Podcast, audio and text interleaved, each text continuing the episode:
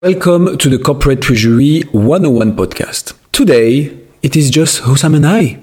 We received amazing guests lately. Bart Hendriks from CEVA Logistics, the thought leaders of TIS to discuss Treasury in 2023, and we thought it would be great to serve you with an episode, just the two of us, back to the basics, as we say. And today we are going to talk about supply chain finance. In this episode, expect to learn what is supply chain to begin with. An example of supply chain explains what are the financial aspects of it, why it is crucial to properly finance a supply chain, and much more. It felt good just discussing with Hussam. If you like the episode, or if like us, you learned a lot about supply chain finance listening to us, why not leaving us a review? Reviews are the best way to help podcasters since the algorithm of the different platforms then push forward the best rated podcast. And well, on top of that, it makes Hussam and I very happy, so do not hesitate. With all that being said, please welcome Hussam and I.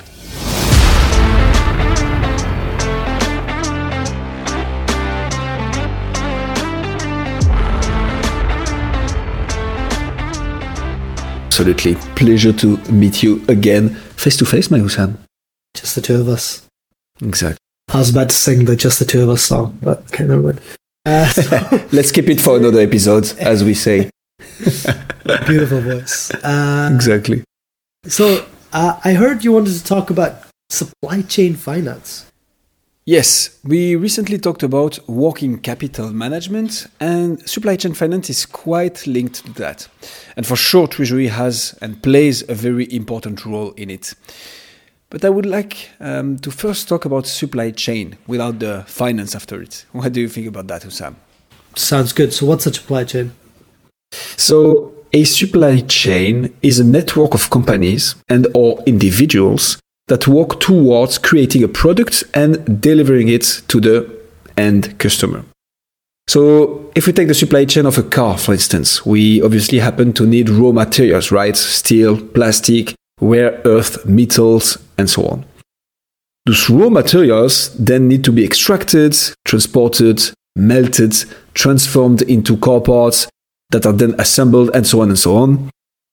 When the car is finalized into a factory, obviously it is transported along with other cars uh, to wholesalers, retailers, and finally delivered to the end customer. This list is not exhaustive, but obviously the supply chain is composed of all the actors that make this process possible. So it sounds like a lot of logistical organization.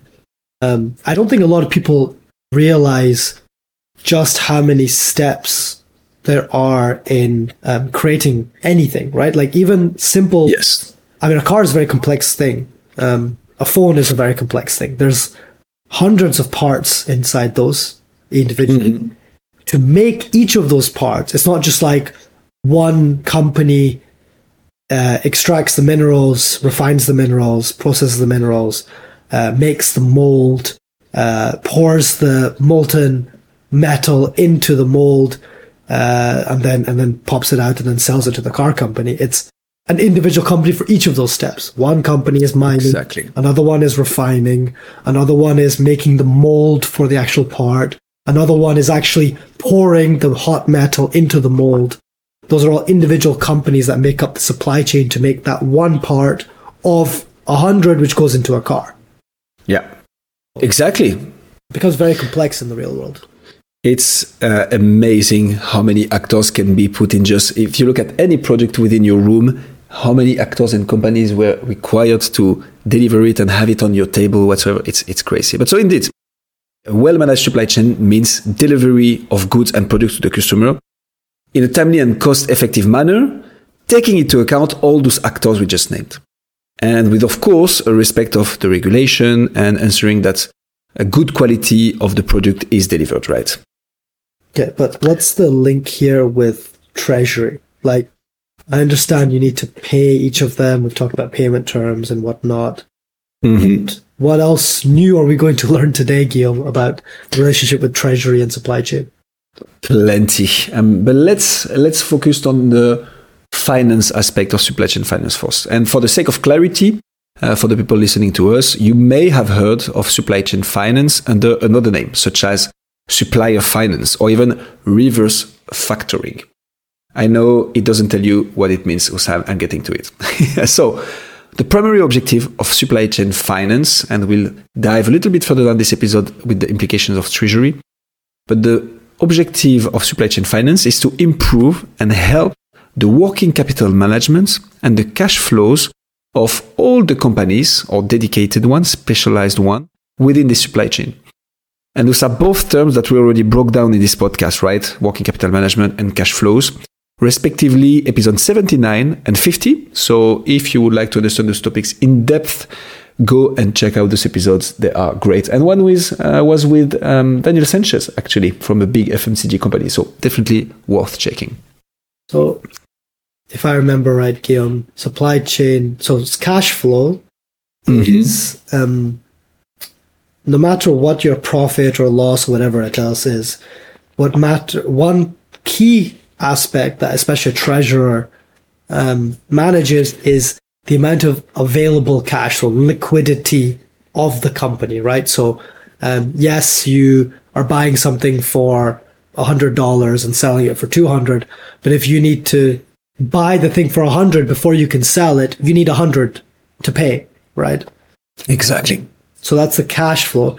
But then working capital management, that was like when we did a bit of accounting, right? That was yes. assets and liabilities, but also the current assets and current liabilities, which was anything that's less than 12 months. Is that right? Exactly. So short term, uh, indeed, less than 12 months. But when we talk about working capital management in treasury, it's even shorter. Like you look at a couple of months, maximum six, to really like the short term. Are we able to meet our short term debt repayment obligations within the coming months? Absolutely. But that's it. Accounting wise, short terms means less than 12 months. So a horizon of one year. Absolutely. So you're quite spot on. Hussam. And supply chain finance is thus uh, the providing and financing solutions to suppliers and buyers within the supply chain, and so helping all those actors with their working capital management and cash flows. Because as we talked about many, many, many times, as a buyer, um, you want to pay as late as possible, right? To optimize those cash flows and have a current liability as far as possible in the future. And as a seller, well, it's the other way around. You want to get paid as soon as possible. But how do you, in a supply chain as complex as a car one, for instance, make everybody happy? Everybody wants to pay late or get paid early. And there is therefore a mismatch of expectations from both parties involved in the transactions, times as many counterparty relations you have in the supply chain.